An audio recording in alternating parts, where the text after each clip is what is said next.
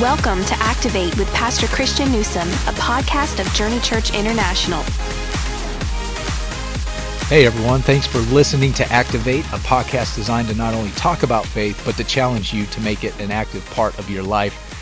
I'm Brandon Reeb, and we're excited you are hanging out with us again today. I'm joined by Christian Newsom, pastor of Journey Church International in Lee's Summit, Missouri, and today we will be having a conversation about a recent message from our Better Together series. We love to start off each podcast episode with a question or two from our listeners, and I want to ask you a question today, Pastor Christian, from a listener that has, it's actually a combination of a couple ideas from previous podcasts. Uh, a listener writes, My husband suffers from severe anxiety and depression.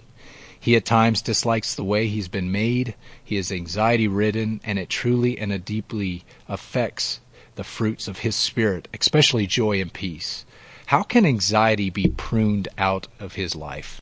Well, first, I would say thanks for the question.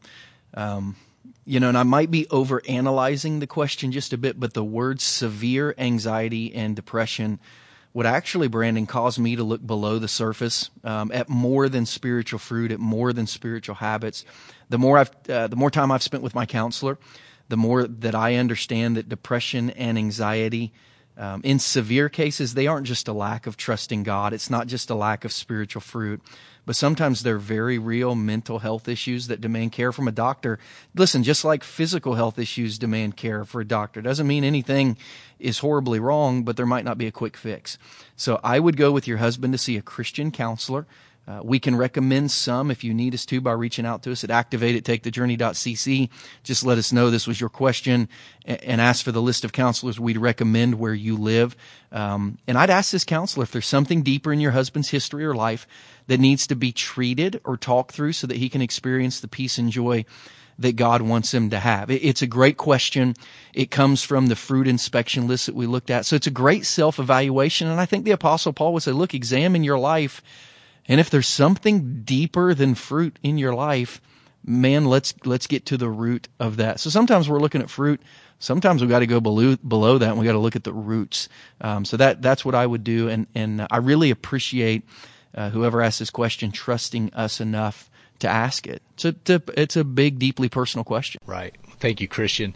You you too can ask Pastor Christian uh, a message or a question as well. Send us an email to activate at takethejourney.cc. Again, thank you, Christian, for answering that.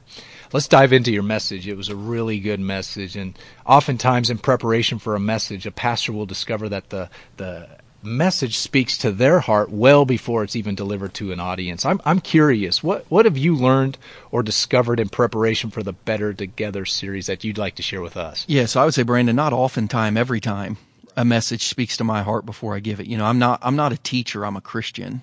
You know, and I mean I teach and I preach, but I'm not teaching what I'm learning, I'm teaching what I'm experiencing, hopefully, if if I'm doing a good job. Uh, so man, this series yeah, has really hit my heart. And, and I think it's this, that the depth of love in Ephesians 5 that Paul assumes that I have for Jesus as a Christian. Paul says to understand marriage, you have to understand your relationship with Jesus, but he assumes my relationship with Jesus is healthy. And he points out some things, um, that are deeper than my connection with Jesus, that are more committed than my commitment, that are more submissive than my submission, that are more trusting than my trust, that serve more deeply than I serve, that sacrifice more than I've ever been willing to, uh, and that are motivated by a different level of love. Those words, those things applied to my relationship with Jesus have challenged what I would call the simplicity of my faith a month ago to a new and deeper level of love and commitment to Jesus. Second, to then turn and try to apply that exact same level of love to my spouse, Danielle. Man, it makes me feel like I've been kind of at a junior high level of love compared to what Paul's talking about, even in my marriage, um, compared to what Paul says I should be doing in loving my wife. So it's, it's been massively eye opening, um, and big time challenging for me. Good. Well, thank you. Thank you for sharing that. So let's dive in. Christian, let's go behind the text a little bit. Let's go deeper into Ephesians chapter 5. It says in verse 31 and 32 For this reason, a man will leave his father and mother and be united to his wife, and the two will become one, fle- one flesh. This is a profound mystery, but I'm talking about Christ and the church. Christian, can you dig into that specific statement a little bit more for us? Yeah, I can. So, so I'm a bit weird um, in that I read the Bible as if somebody is talking to me and I often interrupt. I probably do. I, I know I do this in conversation because Danielle always says, let me finish. But I, I mean, if, if I, if, if something hits my mind, I have to ask a question. And I, and, and in reading my Bible, this allows me to actually learn a lot more. So when I read, for this reason, people get married with not a lot of background in Ephesians 5, I stopped and said, for what reason? Like, hang on, Paul, you lost me. For this reason, people get married. I stopped and said, for what reason? I, I want that to be a little clearer. And he quotes an Old Testament verse. And here's what we need to understand in the year 2017. New Testament writers never vaguely referenced an Old Testament text unless they believe their audience understood the backstory. So for us to get what Paul's saying, we have to know Genesis 1 and 2 like his readers did. It doesn't make sense unless we do. So the mystery question is why do people get married? Right? Paul says for this reason. Well, what reason? Why do people get married? And Paul says, well, because of what it says in Genesis. Well, what's it say in Genesis? Well, Genesis 2:18, after Adam had been created and placed in the garden, said God looked at him and said, "It's not good for man to be alone. I'm going to make a helper suitable for him." So the first man and woman came along because the man needed a helper, but it wasn't a servant. The word helper in the Hebrew language, it's the word ezer, E Z E R with like a, a backwards quotation mark at the front. It's a Hebrew word used by the military to describe strategic reinforcements. It's, it's a word to describe something that you cannot be victorious without, something that you cannot succeed without. So God saw man alone and said, why do people get married? Um, and, and, we keep reading in Genesis 19 and 20 and 24. It says, the Lord God had formed out of the ground all the wild animals, all the birds. He brought them to the man to see what he'd name them, whatever the man called the living creature. That was his name. So the man gave names to all the livestock, the birds, the wild animals. But for Adam, no suitable helper was found. So God saw that Adam needed a suitable helper. Now Adam has seen that Adam needs a suitable helper. All going back to the question, why do people get married? Verse 24, that's what Paul quotes. This is the reason a man leaves his father and mother and is united to his wife and they become one flesh. So for this reason, people get married. Why? Why do people get married? Well, Paul says people get married so they have a helper in life to help them achieve what God has created them and called them to do with their lives that they cannot achieve on their own.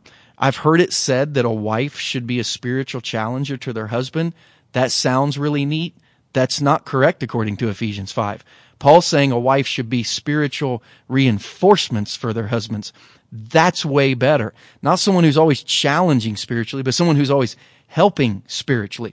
And I know very few people, Brandon, and by very few I mean zero, who got married for this reason. Well, I got married because I wanted someone help to help me be all that God created me to be. But I know a lot of people who have moved to this place in their lives and in their marriages. They now want to complement each other and, and help each other be God's best for them. And it's really a beautiful picture to see. It becomes a picture of the gospel, Jesus and God working together to reach humanity. Um, and for those of you who are single, you need to realize in Jesus you're complete, right? I mean, in Jesus you are whole. But if one day you want to be married or you desire to be married or you think God's leading you to be married, this becomes your greatest filter. Who has God created you to be? What has God called you to do? And who can strategically reinforce that so you're better at it? That, that's what, that's what Paul says when he says, for this reason, Paul assumes we know all that. I did not know all that. By finding out that, because I like to interrupt and ask questions, I, I learned a lot. That was really good. In fact, that's why you've got to continue listening to this podcast because everything you just said, Christian, was not in your message. Right. Yeah. That I, I had to take it out because I don't get enough time on Sunday. So you have to tell your friends about this podcast because that answer to that question could be absolutely life changing for some people that you know. Um, Christian, thank you for that. Uh, you stated in your message, husbands, your role is not to provide a life for your wife and family, but to breathe life into their spirit and in their spiritual purpose. As impactful as this is to us as husbands, can you tell us how this statement can apply to all Christian relationships and friendships? I can, Brandon, and probably that statement's too broad. I mean, as I listen to you say it, I, I should say, husbands, your primary role is not to provide, because your your role is to provide, you know, for your wife and your kids. You do provide. I mean, the New Testament even says if you don't provide, you're like worse than an unbeliever if you don't take care of your family. But your primary role is to breathe life into their spirit. And here's the deal not just as a husband for a wife, but as a Christian for anyone you interact with. It all started with this impossible challenge from Hebrew, from Ephesians chapter 5 that a husband produces a holy wife, a radiant wife, a wife without stain, wrinkle, blemish, a blameless wife, the glorified spiritual version of their wives. Like, there's no way we could do this. That's what Jesus does. And Paul's like, right. Help Jesus do that. But I found in 2 Corinthians chapter 5 verses 18 through 20, Paul said actually all Christians help all people do this. Paul says in 2 Corinthians 5:18, all this is from God who reconciled us to himself through Christ and gave us the ministry of reconciliation. That God was reconciling the world to himself in Christ, not counting people's sins against them, and he has now committed to us that message of reconciliation. We are therefore Christ's ambassadors, as though God were making his appeal through us. We implore you on Christ's behalf, be reconciled to God. Paul says in Ephesians 5, husbands, you are the personal assistant of Jesus to your wife. Paul says in 2 Corinthians 5, Christians, you are God's, you are Jesus' personal assistant in the life of everyone you know on behalf of Christ. Love them and draw out who they are in their spiritual best. Thank you. That was good. Again, in your message, you make a powerful and convicting point uh, particularly to to us as husbands, you stated one of the primary roles of a husband is to cultivate the spiritual best in our spouses. Can you provide some real practical ways that we can work to cultivate the best in not just our wives, but in all people, our kids, our families, our friends? Great question. How do we become Christ's ambassadors? Well, we got, we got to act like Jesus and we have to approach people with the spirit of Jesus. And I would say that Jesus had three things in his spirit operating kind of in equal parts that allow Jesus to be Jesus, right? Love, truth, and grace. Um, love without truth is is really enabling. Truth without love is just harsh. But when love and truth operate in grace, you can really lead and love someone well. So how do I cultivate my spouse's spiritual best? How do I cultivate the spiritual best in anyone that I know? Um, if you're taking notes or you print out the podcast notes, here's what you need to know. First, always operate out of a spirit of love. I mean, always operate out of a spirit of love. Jesus actually said in Mark chapter 11, if you stand praying and hold anything against anyone, forgive them and then go to them. You know, I've actually taught my kids the wrong way to forgive. I read that verse and I thought, whoops, that's, that's not what I've done. I've taught my kids, Danielle and I, we have a standing rule in our house that when someone apologizes, you have to say, I forgive you. And what that teaches them is that when someone says they're sorry, then you forgive them. That's not what Jesus says though. Jesus said, when you stand praying, if you have anything against anyone, like if you have a problem with someone, you forgive them and then you go tell them what they did to hurt you.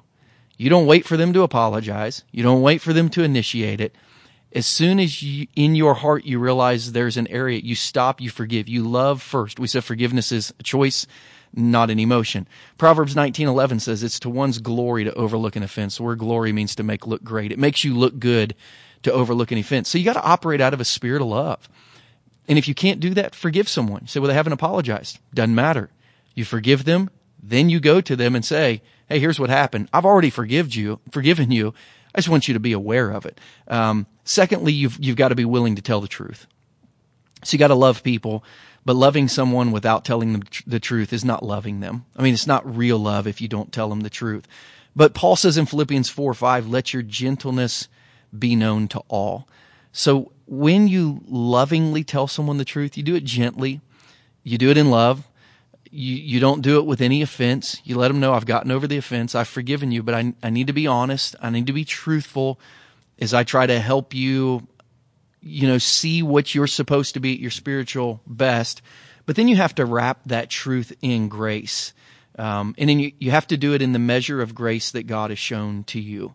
And here's the deal. Grace will respond in mercy to all failures because without grace, we are all failures. And let me say that again, right? Grace will respond in mercy to all failures. Because without grace, we are all failures. The only reason we've been forgiven and given a second chance is because God has shown us grace. So grace is the thing, grace is the emotion inside of you that says, me too. Grace is that thing that says, listen, I know you really let me down, but I've really let someone down in the past. I get it. So, you know, me too. So I, I'm not really judging. I'm making you aware of something. I'm making you aware of a truth with love. But grace is like without any judgment, just me too. I, you know, I, I get that too. I'll never forget years ago working with a counselor, working through some things with some people who had, who had really hurt me. They'd kind of wounded me deeply. And what I wanted more than anything was for the counselor to hear my story and say, shame on them. I can't believe they've done that. I feel so sorry for you. And every time I would talk about, you know, how these people had hurt me, he would listen and then he'd stop and say, now do you realize that's how you, how you've hurt Jesus? And I'd say, I don't want to hear about me and Jesus right now. I need you to hear how this person has hurt me. And he'd say, until you understand the way you've been hurt is the way you hurt Jesus every time you sin, this is never going to be resolved. This is on you. You can't have grace until you understand how you've hurt Jesus, until you can look at these people and say, I can't believe they've treated me that way, but you know what? Me too. That's how I treat Jesus and he has shown me grace, so I'll show them grace. Grace is the me too quotient. Grace says, me too. You did something stupid. I've probably done something that's stupid or worse. If not to you, I've done it to Jesus. So me too. So love, truth, and grace operate together. Grace with mercy will understand all failures because without grace, we are all failures. That was really powerful. Christian, that was awesome. Thank you, bud. Let's let's end today with this statement from your message. It says this, a Christian marriage doesn't change how we treat the things that are important. It actually changes what's most important. How have the past three weeks shown us that having a marriage is really about changing our perspectives and objectives more than um, than any magic secrets to a, a better marriage? Brandon, we're not taught that marriage is important. I mean, I think we kind of intrinsically know it's a big deal.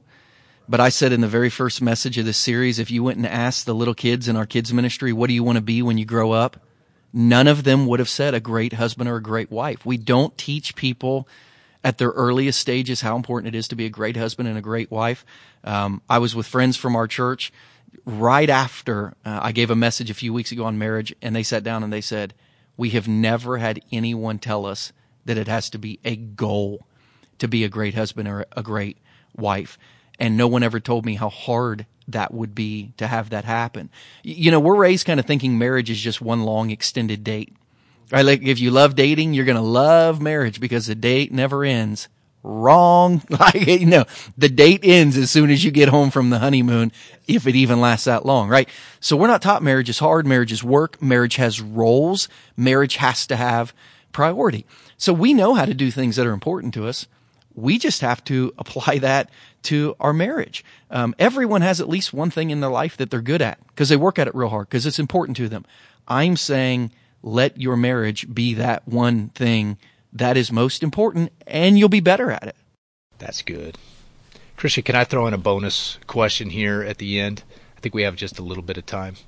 Um, you ended your message uh, this last week with a moment of vow renewal. Husbands and wives stood and faced each other and recommitted their lives to Jesus and to each other. Uh, speak for a moment to the individuals who are in a struggling marriage, like right now, uh, to do something like a vow renewal in front of people would just feel extremely awkward and even privately would just be really awkward. To begin to make changes for positive in any marriage oftentimes feel feels awkward. H- how can we fight through that awkwardness for the sake of our marriages? Well let me say this first. Um, getting separated and getting divorced are awkward.